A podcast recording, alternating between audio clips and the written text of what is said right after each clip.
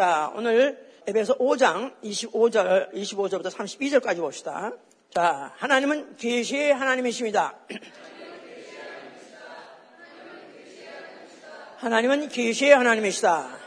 그는 자기 때, 자기 방법대로 나타나시고, 그는 자기가 계시할 자에게 계시하시되 그 비밀을 알리시고, 자기가 계시할 만한 자에게 자기를 계시하시되 자기의 비밀을 알리신다. 이거 굉장히 중요한 것입니다.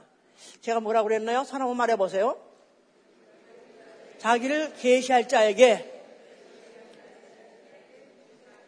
자기를 계시할 자에게 자기를 나타내시고 똑같은 말이에요. 자기를 계시할 자에게 자기를 나타내시고 나타내시되 그 비밀을 알게 하신다. 그 비밀을 알게 하시는 그런 하나님이시다. 근데 여기 보니까 자기가 계시할 자에게 그러면 계시 안 할 자도 있다는 얘기인가? 있습니다. 또 그 비밀을 알려주지 않을 자도 있습니다. 계시할 만한 자가 되시길 오늘로 하나님이 어, 자기를 계시할 만한 자가 되시길 예수로 축원합니다. 또 하나님이 자기의 비밀을 나한테 알려줄 수 있는 자가 되시길 위해서 축원합니다. 자, 우리의 신앙은 하나님의 계시로 알게 됨. 그래서 우리의 신앙을 종교를 하지 않냐고 우리는 계시의 신앙이라고 말해요. 나는 계시의 신앙을 가졌다. 예. 무슨 계시를 받았나? 하나님의 비밀인 그리스도를 아는 계시. 하나님의 비밀이신 그리스도. 또한 그리스도의 비밀이신 그의 몸된 교회. 다시 한번 뭐 뭐죠? 지금 말한 게 뭘 계시를 알게 하신다고요? 하나님의 비밀이신 그리스도를 알게 하시고 또 그리스도의 비밀인 교회를 교회를 알게 해주신다 그 말입니다. 자 이런 신앙을 가진 사람은 이제는 바로 어, 그리스도의 비밀이신 예수를 담대하게 목숨 걸고 전하는 것이고 또한 그리스도의 몸된 교회라고 알았다면 그리스도의 남은 고난을 내 육체에 채워가는 생활, 이 바로 우리의 신앙 생활인 것입니다. 그리스도의 몸된 교회를 위하여 내 육체, 그의 남은 고난을 내 육체에 채우노라. 예. 자, 오늘은 하나님의 비밀, 어, 그리스도와 교회에 대해서 말할 것입니다. 어, 비밀. 하면 굉장히 궁금하죠? 그러죠? 누군지 비밀이야? 그러면 갑자기 졸다가도 뭐야? 하면서 어, 뭐라고 수근수근 말해줘. 왜 나한테는 말안 해줘? 그래가지고 궁금하죠, 굉장히. 예, 그렇습니다. 근데 하나님의 비밀이 있다는 거야. 예. 이거 굉장히 중요한 거예요. 근데 그 비밀은 보통 사람들끼리도 친한 사람한테 얘기하고 나가서는 믿을 만한 사람한테. 그쵸? 친한 사람한테 얘기하고 그 친한 거, 친구. 친구들한테 주로 비밀이 없어요. 그래서 만약에 자기 자식이 요새 이상하게 좀 이상해. 늦게 들어오고 누구하고 전화하는데 누군지 모르겠고 말도 안 하고 물어봐도 대답도 안 해. 그럴 때 누구한테 가서 누구한테 물어보죠? 친구한테 물어보면 가장 잘았으면 잘합니다. 먹이느라고 입히느라고 또 공부시키냐고 그렇게 싸가 빠지게 하는 부모한테 말 안 해. 그래도 친구한테 말합니다. 자, 그래서 어, 우리가 이 비밀은 이렇게 사람끼리도 자기가 원하는 자한테 알려라. 자기 비밀을 말합니다. 자, 이 성경은, 어, 그 성경은 바로 신비, 비밀이라는 것은, 어, 미스터리. 그래서 영어로 미스터리죠, 이제. 이 미스터리로 가득 차 있다. 성경은 신비로 가득 차 있다. 그러니까 무슨 이성적으로, 과학적으로, 어, 이론적으로 이렇게 믿을 수 있는 게 아니에요. 성경 자체가 아예 창세기부터 계시록까지 신비로 가득 차 있습니다. 예. 그렇다고 그래서 그냥 따라 따라 무슨 어디를 가봐라 무슨 누굴 만나면 만날 것이면 누가 이런 신비주의하고 다른 것입니다. 신비는 가득하지만 신비주의는 배척해야 돼요. 어디까지나 하나님은 자기의 그 신비를 성서적으로 너무 확실하게 어쩌면 과학적일 정도로 어쩌면 논리적일 정도로 너무 정확하게 어, 표현해 주시기 때문에 우리 성경 통해서 우리는 하나님의 비밀을 알 수 있는 거예요. 그래서 성경, 만약에 성경에서 신비를 뺀다면 기독교가 없는 거예요. 성경에서 신비를 뺀다면 기독교는 없는 것이다. 그럼 아예 신비를 전제하고 기독교라는 게 있는 것이다. 성경 자체가 그렇게 처음부터 그걸 말하고 있다. 자, 그렇습니다. 창조 자체가 신비한 거예요. 모든 지금 과학 자들이 얼마나 연구하고 얼마나 연구하는 도구를 발, 발, 발전시키고 발명하고 해서 얼마나 이 어떻게 이 세상의 만물이 이렇게 지어졌는가 그걸 알라고 노력하고 있지 않습니까? 그런데 그들이 아무리 어, 도구를 발전하고 발명하고 또 아무리 이론을 세운다 할지라도 지금도 이 어, 그들이 말하는 소위 말해서 진화를 진화되었다 하는 것을 증명할 수 있는 도구가 없습니다. 증명하는 자료가 없어요. 그렇게 그들도 그냥 믿는 거예요. 그렇게 믿고 그럴 것이다 추정하는 거예요. 그런데 이 성경은 분명히 뭐라고 말씀하고 있냐면 창조 자체가 비밀로 되어졌으니 그는 아예 태초에 태초에 하나님이 계시다고 말했고 태초에 하나님 있으라 하셔서 말씀으로 되어진 이 세계 이 바로 창조입니다. 창조 세계에게 그래서 이사야 48장 3절에 뭐라고 말하냐면 내가 부르면 천지가 일조의, 일제히 서느니라. 아무것도 없을 때 내가 빛이 있으라 하면 빛이 나오고 또 뭐 공창이 나오라면 공창이 나오고 그래서 모든 것을 다 그분이 부르니까 네 하고 와서 서더라 이거야. 그래서 생겼다는 거예요. 와 말, 말도 안 되는 거죠? 믿어지지 않는 것 같죠? 그때 뭐랬냐면 이사야 48장 16절에 그 말이 있을 때부터 그 말이 있을 때부터 내가 있느니라 그러는 거예요. 그 말이 있을 때부터 무슨 말이 있어라 있어라 하는 그 말이 있을 때부터 내가 있느니라. 누굽니까? 하나님이 계시다는 뜻이에요. 누가 계시다는 얘기요? 말씀이 계시다는 거예요. 아멘. 그러니까 뭐 1장 그래서 3절에는 바로 그로 말미암아 만물이 지음 바 되었고 지금 모든 만물이 그가 없이는 된 것이 없느니라. 누구? 말씀이. 아멘? 아멘. 예? 자, 그래서 이 창조 자체가 벌써 말씀으로 되어졌다. 이 사실을 이미는 자체가 우리는 벌써 이미 신비주의가 아니라 신비를 믿고 있는 거예요. 모든 만물은 다 무엇으로 되어졌다? 말씀으로 되어졌다. 이거 세상도 안 믿습니다. 미쳤어? 미쳤습니다. 미치지 않으면 못 믿는 거예요, 이거. 예. 자. 이래서 하나님이 그렇게 자기가 그런 것을 이제 보여주시고 나타날 때 하나님은 그래도 하나님이 그 언젠가는 자기의 그 어, 신비로움을 어떻게 은 어, 알려주시고 믿게 하시려는 사람들을 보시다가 아브라함을 택한 것입니다. 아브라함에게다가 백세나 돼서 그 영감이고 마누라고 모든 기능이 끝났어요. 다 죽었어요. 그런데 내게 아들이 있으라 했는데 그들이 믿음이 적지 않아서 믿음이 없어서 의심치 아니하고 노력한 바 그들이 어, 백세 돼가지고 어, 아들을 낳았다 그랬어요. 그러니까 그들은, 그들은 실제로 어, 세상의 이런 이성 가족은 안 믿어지는 것들을 그들은 다만 말씀에 복종하고 순종해서 열심히 믿었던 바 순종해서 결국은 자식을 낳게 된 거죠. 자, 그걸 그래서 이제 믿음의 조상이라고 하나님이 이제 그를 어, 인정하셨어요. 그러면서 믿을만 하니까 이제 아브라함이 이제 믿을만 하니까 그가 하나님이 이제 때가 되어서 내가 아, 아브라함에게 나야 하려는 것을 숨기겠느냐? 그랬어요. 나야 하려는 것을 아브라함에게 숨기겠느냐? 믿을만 하니까 이제부터는 그래서 그에게다가 자기의 아젠다, 스케줄을 말하신 거예요. 자기 스케줄 뭐죠? 앞으로 이제 창세기 18장에 말하는 거예요. 내가 지금 소동 고모라가 지금 완전히 지금 죄가 관영해서 이제는 손 볼 때가 됐다. 그래서 내가 거기다 진멸하려 하는 그 계획을 알려줬습니다. 그래서 더 이상 소돔 고모라의 그 어, 유황불 진멸은 아브라함에게는 비밀이 아닌 거예요. 하나님 비밀한 스케줄을 알게 준 바람에 이제 아브라함은 그걸 믿게 된 거예요. 이제 그래서 그걸 갖 이제 그래서 뭐 하여튼 그 후에 그가 이제 막 간구하고 해서 결국 이제 그 소돔 고모라 있던 이제 어, 그 어, 롯의 가족은 구원을 받게 된 기회가 된 것이죠.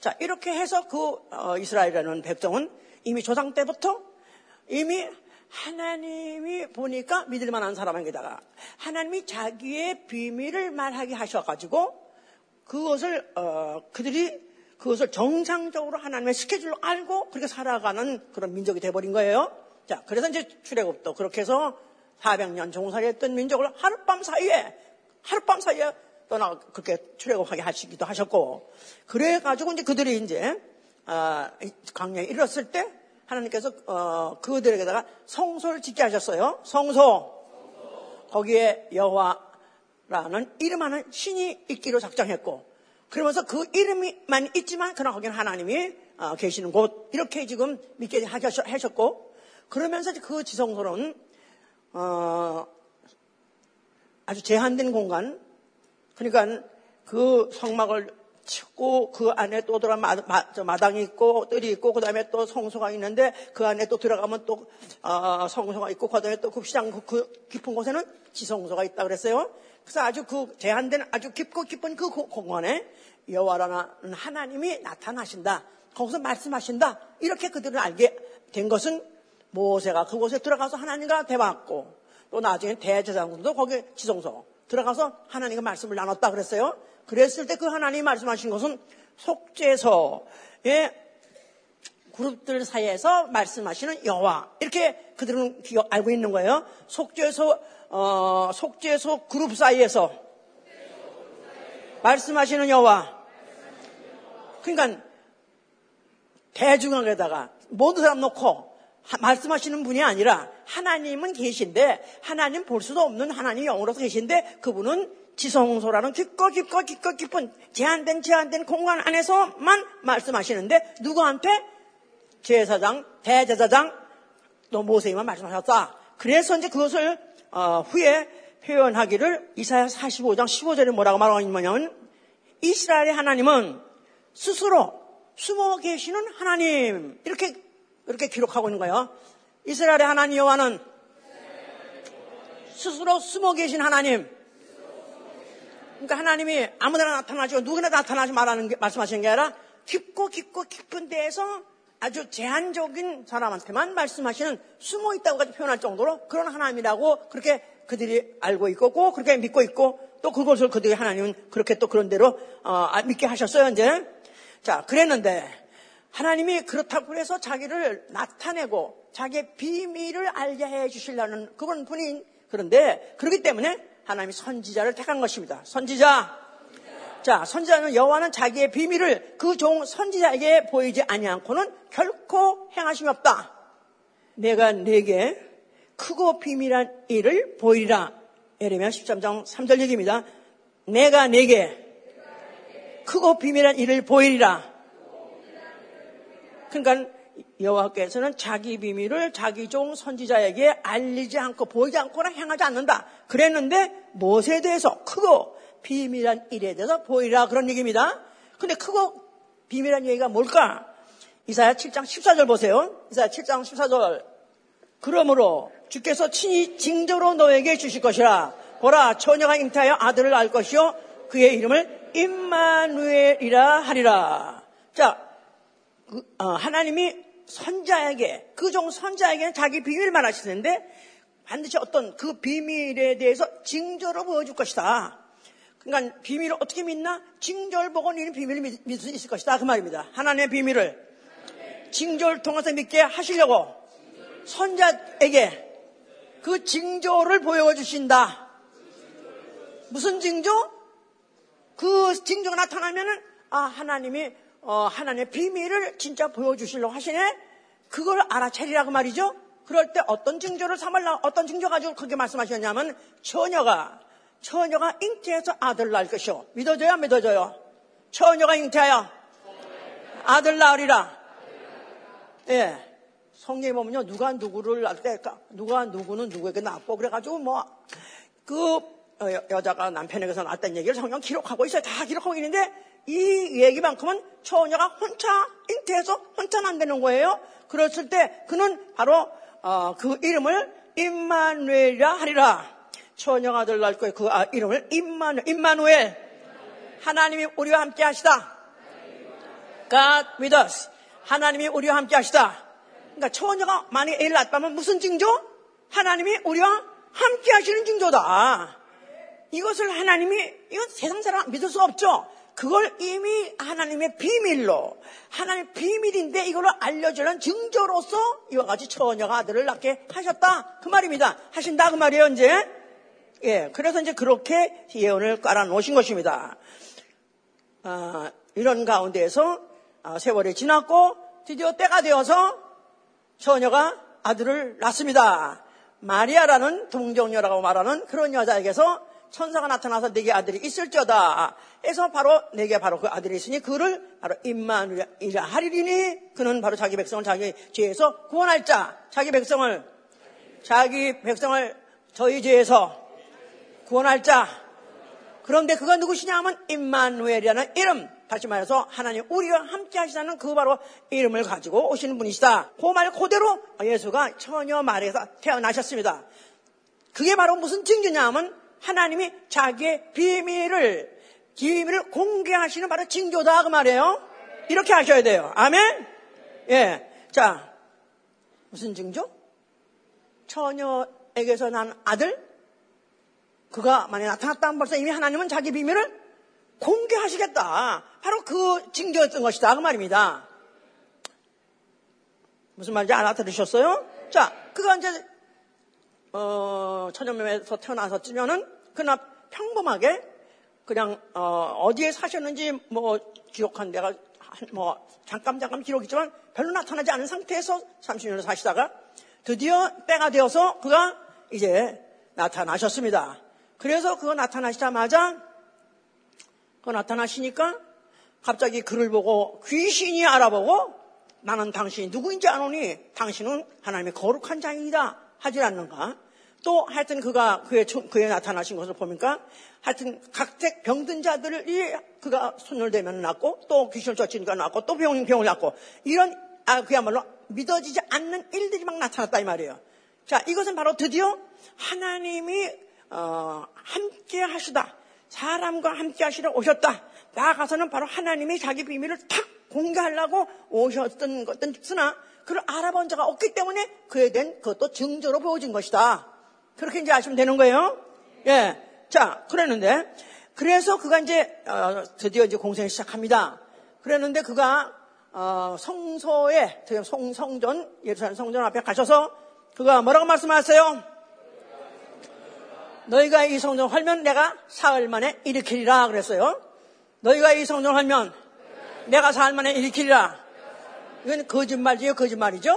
왜냐하면 사람이 생각할 때 짓기도 수십 년 동안 46년 동안 지었다고 그러는데 어떻게 헐었다가 만에 일으킨다 하느냐? 이건 거짓말이다 하고 어, 그들은 예수 그리스도에 대해서 가뜩이나 지금 어, 요주의 인물이라고 생각하는데 그가 그런 말까지 하기 때문에 이건 아주 미쳐도 보통 미친 놈이 아니구나 이렇게 생각한 거예요. 자, 그랬는데 어, 예수께서는 그 성전을 헐라고만 하신 것이 아니라 너희가 헐면 내가 만에 일으키리라. 자, 요한복음 2장 보세요. 처음 오신 분들이 계시네요. 자, 읽, 읽 어야 돼. 자, 우리 봅시다. 요한복음 2장 19절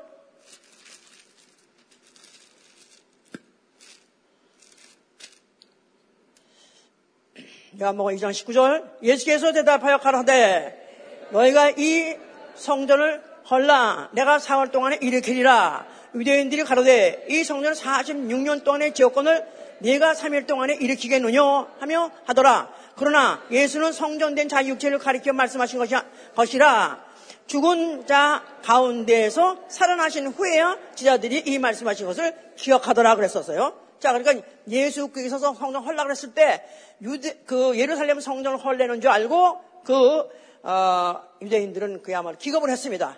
왜냐하면 바로 여호와 이름이 있는 성전이요. 또 거기야말로 어, 하나님의 어, 깊고 깊으신 그 어, 성전에 아무나 접근도 못하고 또 대제사장이 가서 혹 들어가면 하나님 말씀을 듣고 오는 바로 그런 것인데 이걸 헐어버린다 한다면 그들에게는 이제는 하나님의 계시도 끝고 끝이고 하나님 무관한 백성이 되어버리기 때문에 그래서 그들에게는 그야말로 아연 질색할 얘기요 결국 예수를 죽여버렸다는 마음까지도 먹은 그런 동기가 된 것이죠. 예수께서는 그 헐날 때 손으로 진 성전을 말한 것이 아니라 성전된 자기 육체를 가리켜 말씀하셨다 그래서 성전된 자기 육체 너희가 헐면 사흘 만에 일으킬 성전. 소들어 지은 성전과 좀 말도 안 되는 얘기지만은 그의 육체가 성전이라 말씀하셨는데 자기 육체가 앞으로 죽을 것이고 죽었다가 사흘 만에 일어날 것이다. 그렇기 때문에 성전된 자기 육체 바로 헐, 헐었다가 바로 일으킬 때 사흘 만에 일으키는 말이야. 그 말에 동일한 말씀인 거죠. 자, 성전된 자기 육체. 자, 그래서 예수 그리스도께서는 그와 같이 그, 그 성전된 자기 육체를 헐라. 그러나 그 성전 자체가 필요 없다. 무익하다. 아무, 아무 쓸모없다 아니라 성전은 필요가 되는 것입니다. 성전은 필요해요. 왜요? 성전에서는 무슨 소리를 듣기 때문에? 하나님 말씀을 듣기 때문에 하나님 말씀을 들어야 되기 때문에 그래서 그들은 필요하다고 생각하는데 이제는 인자가 왔으니 이제는 하나님 아들이 왔으니 이제 하나님 아들이 왔으니 하나님이 이제 이분을 말씀하실 때 이제는 그 성전에서 대제사장한테만 은밀하게 어, 은밀하게 제한적으로 말씀하신 그런 하나님 이제 그 시대는 끝났다. 그나마도 거기 속죄서에서 나타나서 말씀하시는 것은 실제로 하나님 자체가 와서 말씀하신 것이 아니라 하나님 본체 와서 말씀하신 게 아니라 천사로 말씀하신 거예요. 천사로 하신 천사로 하신 말씀. 천사가 대신 와서 했던 말이다 이 말이에요. 그런데 이제는 하나님 본체가 하나님 자체가 말씀이 육신이 되어서 그가 말씀하시는 것입니다. 그러니까 이제는 죽었다가 부활하셨던 그 성전, 그 성전 자기 육체를 말하는 것이고 이제 그 성전 자기가 그 어, 일으키는 그 성전, 그 성전이 바로 자기의 몸인데 그 몸이 이제 부활하게 돼서 그가 말씀하신다면 이제부터는 그 너희들은 바로 하나님이 직접 말씀하시는구나 알 수 있다는 거예요. 자, 아직까지는 좀 진감인가 하더라도 믿어질 것입니다, 이제. 자, 그럼 그런데 그, 어, 성소 안에서 속죄소에서 천사들 그 그룹 사이, 그룹이 천사들이에요. 천사들 사이에서 천사를 통해서 말씀하시는 그 하나님, 그 하나님의 시대는 끝났고, 이제는 하나님이 직접 말씀이 육신이 되어, 하나님이 육신이 되어, 자, 한번 1장 보세요. 자, 1장, 1절, 태초의 말씀이 계시니라. 이 말씀이 하나님과 함께 계셨으니 이 말씀은 곧 하나님이시니라. 다시 태초의 말씀이 계시니라. 이 말씀이 하나님과 함께 계셨으니 이 말씀은 곧 하나님이시라. 태초, 말씀, 하나님. 그런데 14절 가니까 말씀이 육신이 되어 우리 가운데 과하시면 우리가 그 영광을 보니 아버지의 독생자의 영광이요. 말씀, 아버지의 독생자. 누굴 말하는 거죠? 예수와 말씀이 육신이 되어. 말씀은 아까 1절, 1장 1절에서 말씀은 하나님 그랬어요. 태초에 계신 말씀. 영원, 영원, 영원 전부터 계신 말씀. 또, 창세 때도 나타나셔서 말씀하신 하나님. 창세 때 뭐라고 그랬죠? 있으라 하니까 그의 말에 따라서 만물이 선이라고 그러지 않았었어요. 내가 그때 있었다고 그러지 않았었어요. 만물을 창조하신 하나님. 그래서 그 말에 대해서 3절이 그렇게 말하는 거예요. 2절부터 그가 태초에 하나님과 함께 계셨고 만물이 그로 말미암아 지은 바 되었으니 지은 것이 하나도 그가 없이는 된 것이 없느니라. 만물 지은 것 누가 했다는 거예요? 그, 그, 그, 그가 누구예요? 말씀이에요, 말씀. 말씀. 말씀. 그러니까 말씀은 우리가 잘 알아들어야 될 것은 말씀은 소리가 아니에요. 어른의 소리, 하나님의 소리가 아니라 하나님 자신이에요. 그래서 더 뭐, 더 was, was라는 being, 존재 동사를 쓴 것이다 그 말이에요. 하나님이 계시니라. 태초부터 하나님이 계셨느니라. 그런데 그분은 창세기 1장 때는 말씀으로 이스라엘에서 만물을 지었고 이제 요한복음에서는 바로 그 말씀이 곧 하나님이라는 걸 말한 거예요. 근데 창조하실 때 하나님이 말씀을 하셨으니까 이미 말씀이 창조하셨는 그 하나님이 14절에 육체로 오셨다 이 말이에요. 말씀이 육신이 돼요. 자, 그러니까 창조할 때부터 누가 있었어요? 말씀이 계셨어요. 누가 있었어요? 예수가 그때 계셨었다 그 말이에요. 그런데 누가 믿습니까? 아무도 본 적이 없었는데. 그렇죠? 보여주려고, 그걸 믿게 해주려고 하기 위해서 잉태 때부터 처녀에서, 처녀에서 잉태하시고, 말도 안 되는 거야. 이거는 안 믿어지는 거야. 이게 하나님 비밀이다, 이 말이에요. 말씀 육신으로. 성육신 자체가 하나님의 비밀이다 이 말이에요. 하나님 아들의 비밀이다 이 말이에요. 아멘? 근데 이걸 우리는 막 믿어. 어떻게 믿, 믿죠? 이거 믿으시는 분 손 들어보세요. 나는 성육신을 믿는다. 저 뒤에 안 믿나? 안 믿나? 나가. 크게 손을 들고 확실히 들으세요. 이게 안 됐으면 예수 믿을 필요가 없어. 예수는 아직도 까마득해 믿을 필요가 없어. 아직도 구약시대에 있던가? 아니면 얘 불신세계에 있던가? 야, 이제 이제 내가 바로 예수 그리스도가 아예 창조주로서 모든 마음을 창조할 때부터 그런 계신 분이다. 그랬는데 그때만 해도 아직은 보여주지 않았었어요. 때가 되어서 드디어 말씀이 육신으로 오면서 그때부터 자기를 보여주는 것이다 이 말이에요. 하나님의 비밀, 창조 자체 그 비밀도 누가 결국은 창조하셨다? 우린 다 이걸로 이미 알게 된 거야. 아멘? 알게 됐다. 나는 이미 이 창조의 비밀을 알게 됐다. 누가 나, 내가 알게 해주셨어요? 누가 알게, 누가 나한테 이렇게 알게 해줬어요? 목사님, 목사님. 아니지. 성경이 그렇게 돼 있잖아요. 그쵸? 그럼 난 벌써 이미 하나님 나를 믿을만 하다? 믿을만 하다? 아니면 그냥 간도해야 되겠다. 믿을만 하다? 난 너의 친구라. 믿을만 해야 알려준다는 거예요. 아멘! 아멘! Wow, 그래도 굉장히 하나님이 믿을 만하게 생각하고 알려주신 여러분을 축하합니다. 박수! 서로 간에 박수! 서로 간에 이럴 땐 이것도 해. 서로 high five.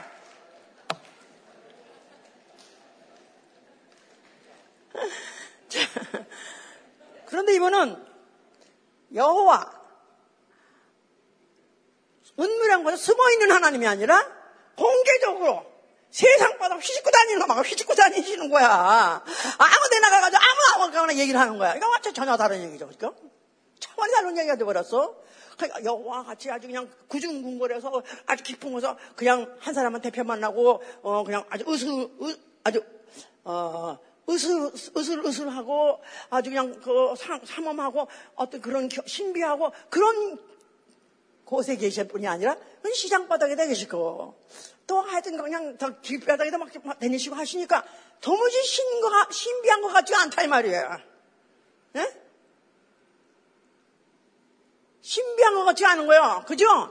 보통 어 그 저 뭐 보세요. 하다못해 무슨 그 교황들 보세요. 얼마나 얼마나 대단히 경험하게 경비한 사람도 많고 고중궁궐에 있고 그래가지고 그냥 막 한 번 뜰라 그러면 뭐 경호원생 놈만 하자 가까이 갈 수도 없잖아요. 근데 예수는 하다못해 뭐 유혈병 피 흘리는 여자들도 가서 만지고 무생병도 가서 만지고 그냥 그런 이런 사람이 어떻게 하나님의 아들을 신이라고 믿을 수 있냐? 못 믿는 거죠. 그런데 사실대로 그 예수님은 그렇게 헷갈리게 하기도 하셨어요.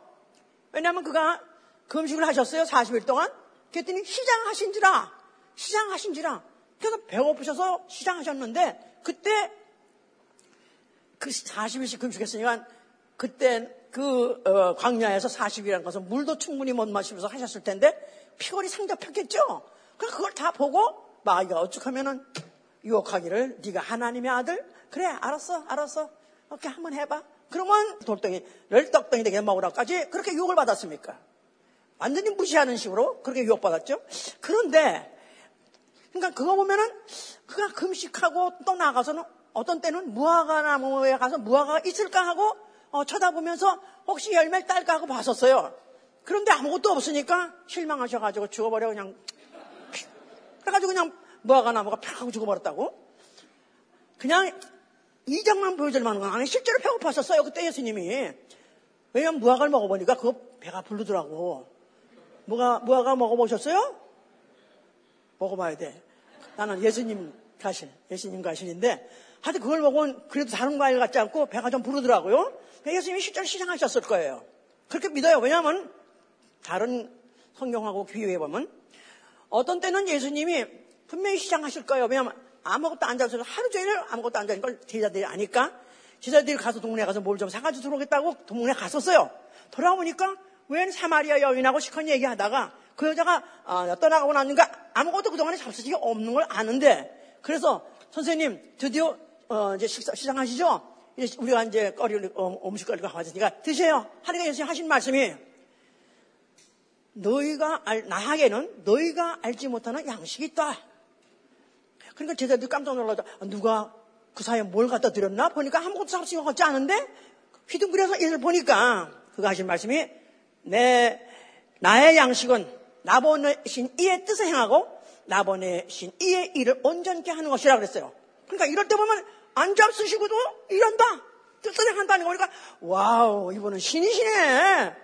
그런데 어떤 때 또 배고파 하시기도 하고 또 졸려면 주무시기도 하시고 또 때가 되면 화장실도 가시고 그러니까 이분은 사람이야 분명히.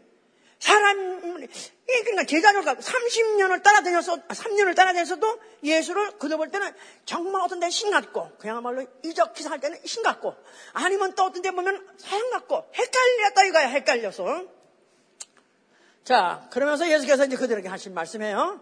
제자들에게 사람이 어, 친구를 위해서 어, 목숨을 어리면은 그 이상 더 큰 사랑이 없느니라 하시면서 너희가 만약에 나의 명령대로 행하면은 너희는 나의 친구니라. 너희는 나의 친구니라. 내 아버지께 들은 것을 다 너에게 알게 하리라. 친구는 내 아버지께 들은 말씀을 다 너에게 알게 한다는 거예요. 예수 그리스도. 그가 지금 비밀, 그 비밀을 어, 너에게 말한다. 친구니까 말한다. 그런데 아버지께 들은 말씀은 너에게 전한다. 너에게 알게 하리라. 이렇게 이제 하셨었어요. 그러니까 제자들은 다른 사람에 비해서 그래도 예수님이 부르심을 받았을 때 순진하게 따라가가지고 3년 동안 따라다니면서 예수와 같이 동, 어, 같이 동거 하면서 같이 룸메이트 하면서 예수가 하신 말씀, 예수의 모든 행동을 그들은 영역시 많이 받고 많이 알게 되는 거죠, 이제. 자, 그러면서 아무나 이렇게 되는 거 아니야? 아무나 제자 되는 거 아니야? 하면서 하신 말씀이 마태복음 11장 25절 얘기해요. 25절. 그때 예수께서 대답하여 가라사대 천지의 주제이신 아버지여 이것을 지혜롭고 슬기 있는 자들에게는 숨기시고 어린 아이들에게는 나타내심을 감사나이다. 옳소이다. 이렇게 된 것이 아버지의 뜻이니이다. 아버지의 뜻이니다. 내 아버지께서 모든 것을 내게 주셨으니 아버지 외에는 아들을 아는 자가 없고 아들과 또 아들의 소원대로 계시를 받은 자 예외는 아버지를 아는 자가 없나이다. 자, 제자들에게 너희들 내가 왜 불렀는지 알아? 내가 너희들하고 왜 같이 이렇게 지금 몇 년 동안 같이 동고동락하면서 같이 이렇게 동숙한 건지 알아? 너희는 바로 어, 내가 보기에는 이 세상의 지혜로 세상의 슬기로 있는 것은 없어. 세상의 지식, 지혜 이런 것들은 너게 없어. 그런데 너희들 내가 보기에 어린 아이같이 본다는 거예요. 어린아이, 어린아이, 철딱선이 없는 어린아이란 말이죠. 그런 주책맞은 어린아이 말하는 게 아니에요. 순전하고 온전한, 순전, 퓨어, 퓨어, 마음이 순전해. 마음이 순전해서 순진한 어, 애들 어른이 말하면 어른이 애비 그러면 그냥 사스러져. 그냥 그냥 그냥 완전 아스러져 아스러져 아스러져. 그러니까 이걸 갖다 이제 경외하는 마음이래요. 경외. 하나님을 경외하는 것이 신앙의 아, 기본이라 그러는데 하나님이 자기를 나타내주고 자기를 계시해주고 자기 비밀 말해주자 대상이 누냐 하면 순진해야 돼요. 나는 참 순진해요. 그래서 이기다 사기 당하고 이놈한테 사기 당하고 이놈 당하고 그런 거 말고 오히려 그런 사람 무서워요. 진짜 순진한 사람은 그런 이상한 사람 보면 무서워 도망가요. 그런데 그 자기한테 정말로 진심을 다하고 정말로 성심을 다하고 진, 아예 목숨을 다할 정도로 자기를 사랑해주고 자기를 자기를 갖다가 어, 알아주고 정말 살리려고 하는 자는 어린 아이 같은 심령 알아봅니다. 알아봐요. 순전한 심령, 순전한 심령, 계산 없는 순전한 심령, 경외하는 그런 심령.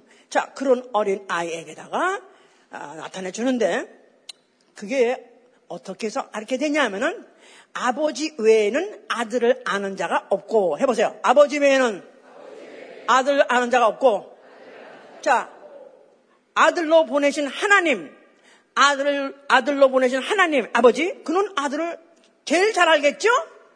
그렇죠? 그분이 누구시죠? 하나님 아들 예수 그리스도 어떻게 오셨어요? 말씀이 육신으로 전혀 몸에서 태어났다 이 말이에요. 그걸 누가 믿어요? 아무도 안 믿어요. 누구만 믿어요? 아버지만 아세요. 아버지가 아들로 보냈으니까. 그렇죠? 그런데 아버지 외에는 아들 아는 자가 없고 아들과 또 아들의 소원들을 계시를 받은 자 외에는 아버지를 아는 자가 없나이다. 아버지. 자, 아버지가 있어요. 그 다음에 아들이 있어요. 자, 아버지만이 아들을 알고 아들과 아들의 소원을 대로 계시받은 자만 아버지 안 되는 거예요. 아버지, 아버지 믿으면 아멘 하세요. 하늘의 아버지 계시다 믿으면 아멘 하세요. 그 아버지는 누구를 알고?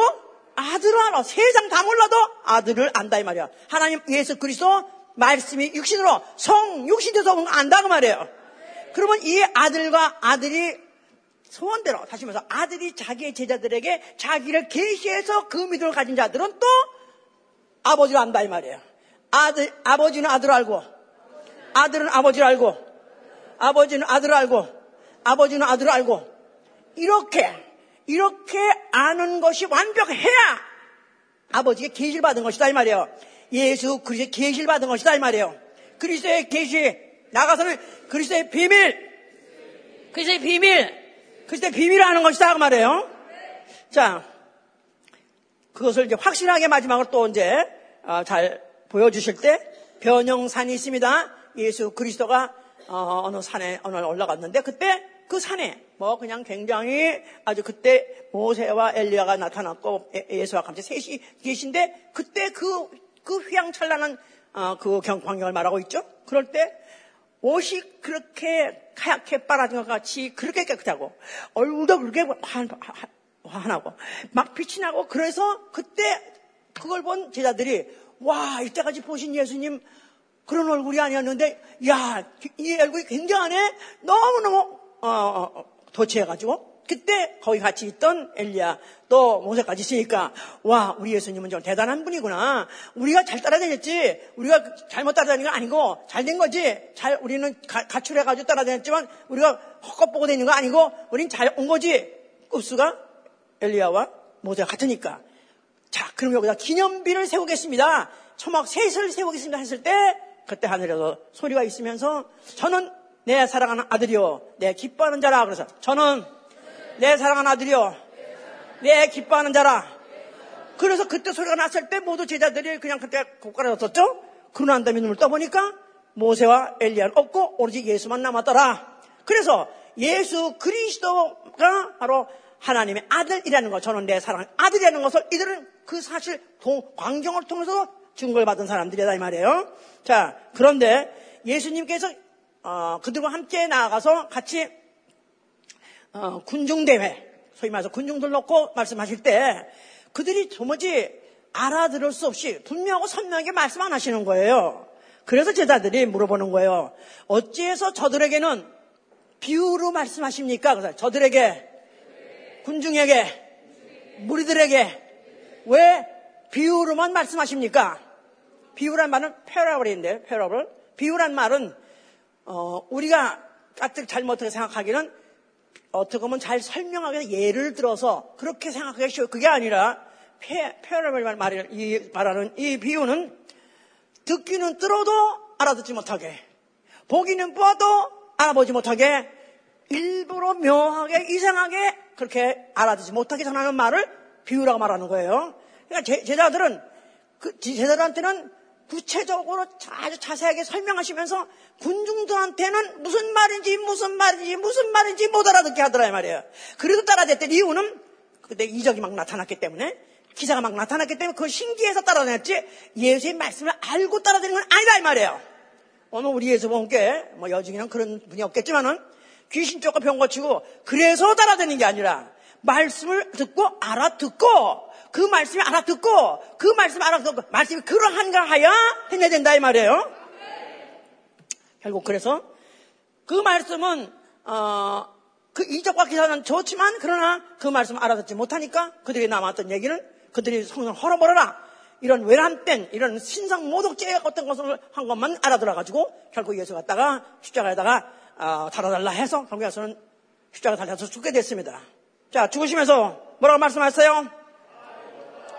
자, 예수께서 그가 죽으시면서 다 이뤘다 하신 것은 바로 그리스도라고 말씀하시는 바람에 그때 모든 사람들은 네가 그리스도냐? 그러면 너도 살고 네가 같이 있는 자들도 나 같은 자들도 살려라 하고 그러다 조롱했지만은 예수 그리스도께서는 그에 대해서 아랑곳하지 아니하시면서 자기 죽는 일을 그대로 순순히 받아들였고 진행하게 하신 것이죠. 그래서 왜 그렇게 했냐면 아들은 벌써 아버지께서 자기를 아시는 걸 아는 거예요. 아들, 아버지께서 아들인 줄 아신, 자기를 아시는 걸 아는 거예요. 자기를 알고 계시면 아는 거예요. 그러니까 예수 그리스도가 그가 자기는 어떤 분이사 말씀이 육신으로 하나님이 육신으로 사람의 몸으로 오셨지만은 그는 죽을 것이다. 왜 사람의 몸으로 오셨냐면 죽으러 오셨다 그 말이에요. 인자 죽으러 오심 육체 죽을 육체다 이 말이에요. 그러니까 벌써 이미 성육신 할 때부터 자기는 죽을 스케줄을 갖고 있기 때문에 자기는 죽을 것을 알기 때문에 그 스케줄대로 죽는다 그 말이에요. 그럼 그 다음 스케줄이 뭐냐면 그분이 다시 살리리라. 아버지가 살리리라. 그래서 그는 죽으실더라도 죽음을 피하지 않았고 오히려 자기 권세로 사용하셨다어요 권세. 요한뭐 10장 10장 보세요.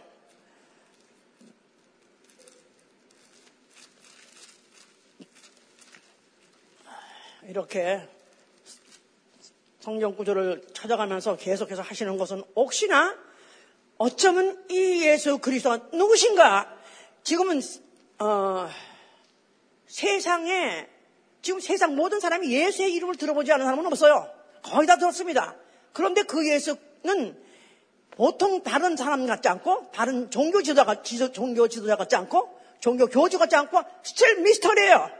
왜냐하면 그는 하나님의 아들이라고 말했거든요.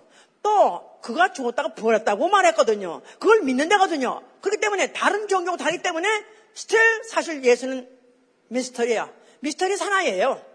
그런데 예수 그리스도가 그런 미스터리 사나이 죽었는데 그걸로 끝나느냐? 아니 예수 그리스도는 하나님 아들이다. 그의 피로 구속받았다. 그 피로 인해서 나도 아, 하늘나라 간다. 하는 믿음을 갖고 있는 사람이 오늘도 이렇게 모였고 아직도 지구상에 있어요. 아멘? 자, 그런데 이 믿음의 것을 어, 확실하게 어, 저, 어, 그가 우리에게 증거로 줄 수 있는 이유는 뭐냐면 그의 죽음 자체가 자기 알고 벌써 아버지가 자기는 이미 죽기로 해서 내보내 아들로 보낸 거고 또 자기는 죽음도 자기는 알고 아버지에서 하신 스케줄 알고 그 경륜대로 자기는 죽은 거고 그리고 아버지 자기를 살릴 것이다. 그 이미 비밀의 경륜도 알고 계시다. 그 말이에요. 그렇기 때문에 자기는 죽되 권세로 사용해서 죽는다는 거야 18절. 이를 내게서 빼앗는 자가 있는 것이 아니라 내가 스스로 보노라. 내가 스스로 보노라. 나는 벌을 권세도 있고 다시 얻을 권세도 있으니 이 계명은 내 아버지에게 받아노라. 예수의 죽음. 그런 예수의 죽음을 자기의 권세로 사용했다는 그냥 예수의 비밀 무기. 예수가 왜 죽을 때 하나도 어, 자기가 하면 살겠다고 생명을 어, 어떻게 구원을 어떻게 자기 생명을 좀 구원하려고 빌라도에 빌지도 않고 또 아니면 변명하지 않고 피하려고 하지 않았느냐? 그건 아예 자기가 알고 자기는 이미 죽을 것을 알고 그 죽음 자체를 자기 권세로 사용하기 예정이었기 때문에 그것이다. 인자의 비밀. 죽음, 죽음과 부활. 죽음도 권세로, 부활도 권세로 사용하려는 게 바로 그의 비밀 무기였던 것이다. 그 말이에요. 그래서 그는 당당히 죽은 것이다. 그런데 이런 것을 알지도 못하고 죽이면 될 것이다. 예수를 죽이면 될 것이다 하고 죽이면 끝장이라고 생각했 것으로 했던 마귀. 예, 자, 마귀가요, 예수의 죽음까지만 합니다. 아니 예수가 참 어제 다시 봐. 예수가 하나님 아들인 건 마이가 알았었어요? 몰랐었어요? 알았었어요. 귀신도 알아보는데 마귀도 알았었어요. 네가 하나님 아들이거든. 알았어요. 예수가 육체로 왔을 때 그를 보고 하나님 아들인 걸 알아봤다 이거야. 그런데 마귀가 몰랐다는 뭐냐면 예수가 죽었다가 부활하는 걸 몰랐다 이거야. 아멘 할렐루야. 이건 비밀 권세였기 때문에 모르는 것이다 이 말이에요. 만약에 이걸 알았더라면 마이가 죽였을까요? 안 죽였을까요? 예수를 죽이려고 했겠, 왜냐하면 죽이는 거는 그 유다를 통해서라도 죽도록 가다가 그렇게 했고 모든 그 어, 사건을 통해서라도 어떻게 죽이려고 했었어요. 그랬는데 죽이려고까지 했는데 그거는 죽으면 고만이나 생각했다 이 말이야.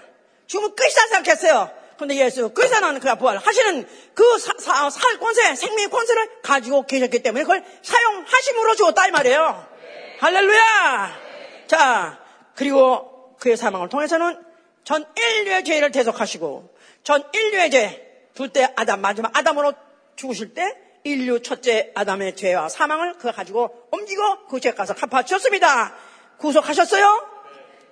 죽어주셔서 전 인류를 해방시켰습니다. 전 인류. 아담 안에 전 인류. 전 인류는 예수의 죽음에 죽을 때 다 속죄를 받았어요. 속죄. 죄값 갚아주셨어요. 전 인류. 전 인류. 아담 이후에 구약이나 또 이후에 태어날 신약에 마지막 태어날 사람 전 인류가 다 예수의 죽음으로 속죄를 받았어요. 죄값을 갚아주셨다 그 말이에요. 죄값을 갚아주셨어요. 그럼 다 천당 가나요? 다 구원받나요? 아니죠. 그가 죽으실 때 흘린 피, 예수의 피, 예수의 피, 그야말로 하나님의 예수 그리스도의 비밀이에요. 그 피, 그 피, 예수의 피 받아서 아멘하세요. 그 피를 나 영혼에 받아서 아멘하세요. 바로 그 피가 들어온 자만이 죄의 시선을 받는 것이고 죄의 사함을 받는 것이고 하나님께 의롭다함을 받는 것이고 거룩하다함을 받는 것이고 구속함을 받는 것입니다. 아멘. 할렐루야! 그래서 그는 그 의치를 마치시고 부활하셨는데 이걸 경건의 비밀이라고 말해요. 경건의 비밀. Mystery of God, Godliness. 그래서 The Mystery of Godliness. 바로 예수의 부활이야말로 그게 바로 경건의 비밀이라고 디모데 전서 3장 12절 감탄하고 있는 것입니다. 왜냐하면 그가 육체로 나타나신 바 되시고 영으로 의롭다함을 어, 얻으시고 천사에게 보여주시고 만국에게 전파되시고 세상에 믿는 바 되시고 영광으로 하늘에 올리셨느니라. 이게 바로 그리스도의 부활, 경건의 비밀 통해서 하나님을 다 보여주신 거예요. 그리고 그는 지금 승천하시고 보좌에 앉으셔서 바로 아, 이제 다시 오실 바로 이 올때 어, 세상에 다시 오실 날 위해서 지금 어, 그걸 위해서 지금 준비하고 계시는 것입니다. 자, 그 전에 성령을 보내셨어요. 성령, 성령. 자, 이 성령이 오신 것은 성령은 하나님의 깊은 것도 통달하게 하신다. 성령은 하나님의 깊은 것도 통달하게 하신다. 사람의 영, 영 외에는 어떻게 사람의 영을 알려? 영이, 영의 깊은, 영이 깊은 곳에 있죠. 사람의 깊은 곳. 그거를 알 수 있는 그 비밀된 그 영, 그 상태를 아시는 건 성령만 아시는 거예요. 자, 이 성령은 복음을 전하게 하세요. 복음을 알게 하세요. 복음. 복음. 복음이야말로 복음은 누구냐 뭐냐면 예수 그리스도예요. 복음. 예수 그리스도.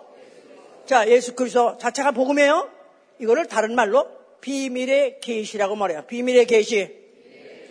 만세 전에 정하신 바. 요 만세 전에는 감추었다가 말세 나타나신 바라. 그래서 비밀의 계시라고 말하는 거예요. 이 복음을 알게 하시는 것입니다. 복음이 뭔지 알게 하는 거예요. 복음은 예수 그리스도 자체가 복음이요. 그가 육체로 하신 일이 복음이에요. 자, 그 다음에 그 어, 성령이 또 오셔서 알게 하시는 게 뭐냐 하면 교회를 알게 하시는 겁니다. 교회. 교회. 자, 교회 에베소 5장. 좀 오늘은 좀 길더라도 내 평생에 한 번 정말 로 예수 그리스도 누군지 알아보자. 정말 예수 그리스도는 하나님 비밀이라고 말하는데 하나님 비밀을 내 알아보자. 확실히 알아셔서 어, 하나님 날 믿고 날 믿고 하나님을 계시해 주실 수 있는 그런 기회 되시길 바랍니다. 에베소 5장 보시면 말해요. 에베소 5장 5장 26절 이는 곧 물로 씻어 말씀을 깨끗하게 하사 거룩하게 하시고 자기 앞에 영광스러운 교회로 세우사. 티나 주님 잡힌 것이나 이런 것들이 없이 거룩하고 흠이 없게 하려 하심이라 이와 같이 남편들도 자기 아내 사랑하기를 제 몸같이 할지니라.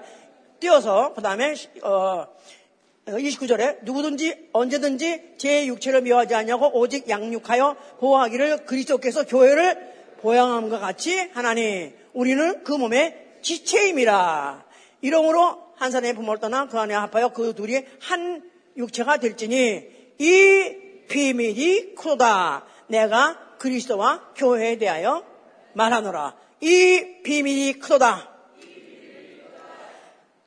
그리스도와 교회. 이게 바로 그리스도의 비밀이다 이 말이에요.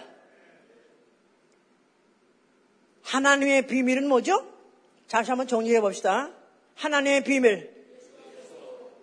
아니요, 그 전에 있어요. 하나님의 비밀? 말씀 자체가 하나님의 비밀이에요. 하나님의 비밀. 말씀. 말씀 자체가 하나님의 비밀이에요. 그런데 그 어, 말씀이 육신으로 오신 성육신, 성육신 누구의 비밀? 예수 그리스도의 비밀이에요. 예수는 자기 출신이요.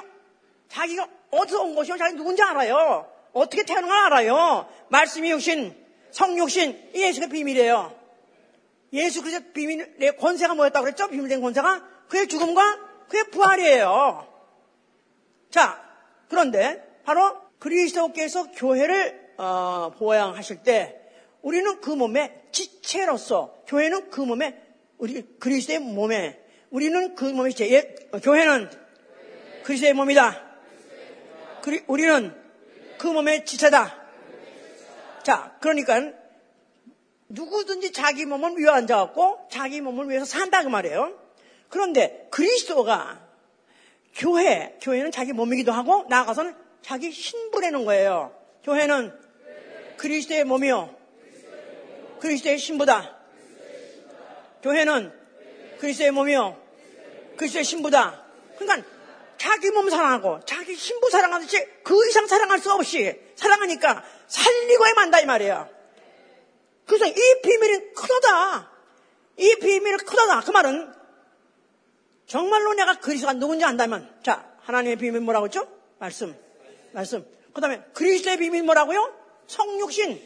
그의 죽음과 부활. 그게 바로 그의 비밀, 권세고 비밀이에요. 그런데 오늘날 성령이 오시자마자 생긴 게 바로 교회예요. 교회는 바로 그리스도의 비밀이에요. 자기 몸 대신에 이 세상에 남기고 간 몸. 인자 몸은 하늘로 올라가시고 자기 몸 대신에 이 세상에 남기고 간 몸. 뭐예요? 교회다 이 말이에요. 이게 바로 그리스도의 비밀이다 이 말이에요. 아멘! 아멘! 이거를 많이 알아보면 크도다. 그러니까 크도다. 크도다. 그뿐이 아니에요. 디모데 전서에도 또 크도다 그러는 거예요. 참상 15절 16절에도 이 집은 살아계시는 하나님의 교회요. 진리와 기둥과 터지라. 크도다. 경건의 비밀이요. 크도다. 이 교회의 비밀, 교회의 비밀, 이 비밀이야말로 가장 큰 비밀입니다. 오늘날, 오늘날 성령 시대 가장 큰 비밀 교회다 이 말이야. 교회. 교회에 대한 비밀을 깨닫지 못한 사람, 성령 받지 않는 사람, 성령을 만약 혹시 받았다 할지라도 교회 개떡같이 여긴 사람, 우습게 여긴 사람, 지멋대로 들어갔다 지멋대로 들어갔다 들락날락. 아직도 이거 비밀 모르는 사람이에요. 깨달은 사람은 교회를 얼마나 자기 몸을 것 같이 자기를 죽여서라도 자기 살을 찢어서 먹이고 자기 피를 먹여서라도 보호하고 살리는 게 바로 그리스도의 비밀, 바로 교회다 그 말이에요.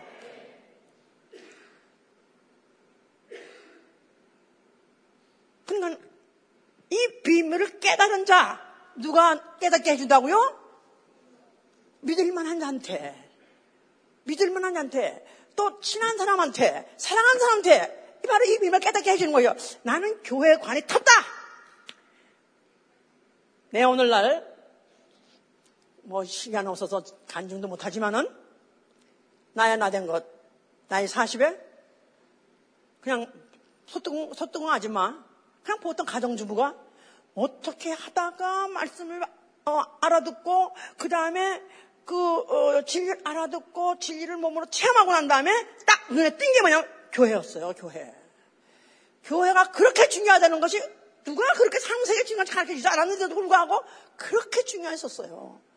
그래서 교회라면 그냥 요 조금만 더 욕하게 되면 그냥 내, 내 살을 마치 바늘로 찌른 것 같고 아니면 칼로 찌, 도려는 것 같이 그렇게 교회를 보호하고 그렇게 교회를 내가 대단히 알고 하여튼 교회 우선주의고 최고 우리 교회는 최고고 이런 게 왜 그렇게 생겼었는지 몰랐었는데 알고 보니까 지가 지금 교회를 이렇게 인도하면서 오늘도 이 교회에게 말씀하신 이때는 내 자신은 하나님이 나에게 교회의 비밀을 알려주셨구나. 교회가 얼마나 그 크도다. 경건의 비밀이요. 예수 그리스의 그 비밀, 그 비밀을 가장 아끼는 그 비밀. 바로 그리스도의 신부, 그리스도의 몸, 바로 그 교회에 대해서 여러분들도 교회에 대한 비밀을 예수 그리스도의 비밀을 깨달으시는 자, 아시는 자 되시길 위해서 축원합니다. 할렐루야. 그런 자에게 하나님의 비밀의 경륜을 알려주는 거예요. 비밀의 경륜. 예, the agenda of mystery. 그 비밀의 경륜이 되는 거예요. 비밀의 어, 성경엔 dispensation이라고 하기도 하지만 우리가 쉽게 말해서 아젠다입니다. 바로 하나님의 비밀한 스케줄이 있는 거예요. 일정표가 있는 거예요. 자, 예수 그리스도의 복음이 전파되면서 그 복음이 어, 전파된 예루살렘, 사마리아 땅끝까지 예루살렘과 유대와 사마리아 땅까지. 그래서 그때 복음이 전파되기 시작하면서 유대인들이 그렇게 반대했습니다. 그렇게 반대하고 그렇게 해방했습니다. 그런 바람에 금방 전파되지 못했으면서 굉장히 이제 많은 그런 박해가 있었고 또 많은 방해가 있는 바람에 어렵게 어렵게 해서 차라리 유대인들에겐 복음이 안 들어갔어요. 그러면서 도망가서 도망가서 전하는 바람에 오히려 먼 데부터 전파, 전파돼가지고 이방인들한테 먼저 복음이 전파됐다고 써 있습니다. 로마서 11장 그렇죠? 그래서 왜 이들이 그렇게 어, 완악해졌냐? 이스라엘의 완악함을 인해서 이 비밀이 이방인의 충만한 수가 차서 돌아올 때까지 이스라엘을 완악하게 하나님 만드셨다는 거예요. 이스라엘이 거부하게 하고 복음을 안 받아들이게 했던 것 자체도 하나님의 비밀이에요. 왜 그랬나? 전, 이, 그들이 완악한 바람에 이 전도자들이 도망을 가가지고 멀리 가서 거기서부터 복음을 전해서 이방인들이 받아가지고 그래가지고 그들이 막 충만해지고 막 복음 막 왕성해지니까 오히려 이스라엘로 시기가 나다. 시기가 나서 나도 좀 알아보자. 그래가지고 복음이 제대로 이제 그렇게 알아져가지고 전파되는 것도 다 이건 하나의 비밀한 스케줄이었던 것이다. 자, 그러면서 진짜 중요한 경륜이 남아 있습니다. 무슨 경륜? 주 예수 그리스도 다시 오십니다. 예수 그리스도 재림. 재림. 자, 어느 때인지 몰라요. 내가 가면 곧 내가 너희가 성령 보내주시겠다. 그런데 성령을 곧 열흘 만에 보내셨어요. 그 다음에 그가 성령 오시자마자 이제 예수 그리스도 단 나머지 나머지 어젠다 예수 하나님 스케줄 중에서 성령 보냈기 때문에 이제 단 하나 나머지 한 스케줄은 뭐냐면 예수 그리스도 재림입니다. 예수 재림에 대해서는 날짜와 시를 시와 연하나 알지 못하나 반드시 있다는 것입니다. 예수 그 재림 시와 연하는 알 수 없으나 반드시 오신다. 나아가서는 곧 오시리라. 곧 오시리라. 곧 오시리라. 2000년이 지나서 지금도 안 오시고 있습니다. 그래도 곧 오시리라. 곧 오시리라. 누가 이거를 믿느냐 하면은 이미 하나님의 비밀 아는 자, 예수 그리스도의 비밀 아는 자, 바로 교회라는 비밀 아는 자, 이런 자에게 지금 마지막 그 스케줄, 마지막 어젠다 중에서 예수 그리스도의 곧, 어, 그, 그, 어, 재림은 곧 오시라고 믿고 기다린다 이 말이에요. 아멘! 이때 예수가 처음에 그가 하늘로 강림하실 때, 하늘로 강림을 쫓아 강림하실 때, 이 땅에서, 이 땅에서 아니 이미 죽었던 자들은 낙원에 있던 자들은 하늘에서 부활해가지고 내려오고 땅에서 아직 살아있던 자들은 살아서 몸이 변화돼가지고 공중에서 만났는데 이걸 첫째 부활이 하는 것이다 이 말이에요. 할렐루야. 이런 자들, 이전 자들 가만히 있을 수 없죠. 우리는 이 복음을 전파해야 되는 거예요. 아멘. 그리스도의 비밀을 말할 권리가 나한테 있다. 예수 그리스도께서 우리에게 그 고난을 아예 주셨어요. 성령을 통해서 주셨어요. 이제 너는 누구든지 아무든지 아무나 다 말해. 옛날에는 아무나 안 했습니다. 근데 이제 성령 받고 난다면 성령 받는 사람은 누구든지 아무든지 보는 자 누구든지 말해. 누구에 대해서? 예수 그리스도 비밀을 말하라 이 말이에요. 아멘. 그래서 이제는 아무에게나 누구에게든지 말할 수 있는 권리가 있기 때문에 제한 없이 제한 없이 누구든지 만나서 찾아가서 이 복음을 전하는데 전혀 꺼리낌 없이 전혀 두려움 없이 우리는 증거할 수 있는 있는 권리를 얻었다 이 말이에요. 아멘. 마치 어, 어떤 신하가 옛날에 임금에 임금의 이발사가 있었어요. 임금의 이발사, 임금의 머리를 잘라주는 이발사가 있는데 그런데 그 어, 이발사들은 궁으로 들어오게 해서 임금 단독 어디 방에 단독이 있는 방에서 몰래 이발하게 이발을 하게끔 돼 있어요. 왜냐하면 그 임금님한테 비밀이 있었어요. 그 임금한테 비밀이 있었대. 임금님의 귀가 당나귀 귀래 당나귀 귀가 돼서 관을 써서 집어넣고 해가지고 뭐 숨겨가서 했지. 그거를 누구만 아냐면 머리 잘라 들어가는 이발사만 아는 거야 이발사. 그러니까 이발사가 처음에 가서 머리를 잘라고 뭐 관을 벗기고 머리를 보니까 oh my God 이거 우리 임금님이 왜 이렇게 생겼어? 너무 쇼크를 먹었어. 그런데 다 자른 다음에 네가 만약에 나가서 함부로 얘기를 하고 입 벌려서 이것이 만약에 소문이 퍼지면 너는 죽어. 넌 당장 네 3대가 멸족이야. 그런 바람에 일단 살아남았는데 그 다음에 얼굴이 노랗게 죽어버린 거야. 말을 하고 싶어 죽겠는 거야 이게. 말하고 싶어 죽 너무 wow 임금 누가 얘기만 그귀 어 그러니까 말하고 싶어 죽겠는 거야. 그랬는데 그가 너무너무너무 어, 노랑병에 들어서 못, 못 참겠으니까 당신 왜 그렇게 얼굴이 노랗게 죽어가지고 왜 그러니까 내가 할 말을 이렇게 좀 뭐가 가슴에 차 있는 걸 맞아서 하니까 또 못난 또 부인이 아 저기 어디 나무에 가면 나무 구멍이 있으니까 거기다 대고라고 얘기를 하고 그래서 이거 어떻게든 살아야 될 거 아니냐 그래서 그 나무에 구멍이 있는데 거기다 대고 임금 님기는 당나귀기 임금 님기는 당나귀기야 임금 님기는 당나귀기야 하고서 얘기를 했대요 그러고 나니까 아이고, 속이 너무 시원해가지고 얼굴이 하게 살아나댔네, 살아났대. 이건 뭐야, 어디 얘기지? 이게 이서우하다 아니고 하여튼 간에. 하여튼 그래서 살아났대. 그랬더니 이제 이 사람은 살아났는데, 어, 그러고 보니까 어서 얼마 며칠 있다 보니까 막 날씨가 좋지 않아가지고 막 바람 들고 막 하니까 갑자기 온 천지, 임금님기는 당나귀, 임금님이 당나귀를 했대. 옛날에는 그렇게 아무에게나 말 안 했었었어요. 이제 우리가 예수가 그리스도시다. 예수는 하나님의 비밀이시다. 그러면서 예수 그리스도는 바로 하나님의 아들, 예수는 우리의 구속주, 예수는 지금 살아 계시고, 예수는 지금 부활하셔서 하늘에 계시고, 그는 다시 오시리라. 이것을 우리는 전한 것입니다. 아멘, 할렐루야! 제한 없이, 두려움 없이, 목숨 걸고 전하는 거예요. 아멘, 할렐루야! 반드시 이 예, 증거는 하나님 귀에 들으신 것이고 하나님 귀가 들으실 것이고 하나님이 우리를 인정해 주시고 내가 너에게 비밀을 말했는데 네가 그 비밀 네가 내가 널 믿고 말했으니 너는 마음 놓고 전하라! 전할 것입니다. 아멘? 할렐루야! 자 그래서 참말 나는 하나님의 비밀 아는 자 그리스도와 교회에 대해서 아는 자 그리스도와 교회의 비밀을 아는 자 나는 하나님의 비밀 아는 자 나는 그리스도 교회의 비밀에 아는 자다. 그 말은 나를 믿고 나에게 계시셨다 그 말이에요. 이 믿음이 그냥 자연스럽게 생긴 게 아니라 나를 믿고 나를 사랑해서 나에게 이걸 비밀을 알려주심으로 나로 하여금 이 비밀을 말하게 하시다가 드디어 예수 그리스도 오실 때 바로 그 곳으로 인도 그곳으로 데려가시려고 그 비밀한 장소로 하나님만 하나님 계시고 영원히 함께 하는 그 비밀한 장소로 데려가시려고 우리에게 이와 같이 숙제를 준 것입니다. 할렐루야. 그래서 오늘 예수님께 38주년 창립 38주년 맞아요. 과연 예수님께 나에게 무엇인가?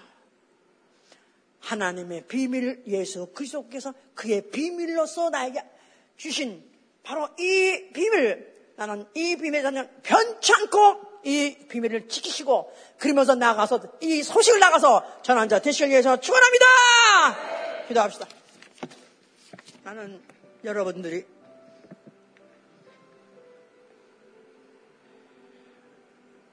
나의 형제요, 나의 친구 대신 친구인 우리 지체들이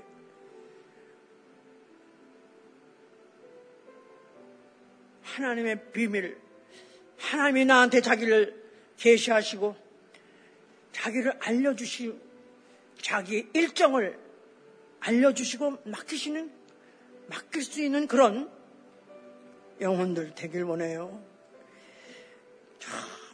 그렇다면 교회와 함께 변함없이 이 일을 끝까지 진행할 수 있게 도와주시옵소서. 교회 진리에 바로 진리의 교회에 기종되게 하시고 또 이 진리의 말씀을 나가 전한 자가 되게 하여 주시옵소서. 기도합니다.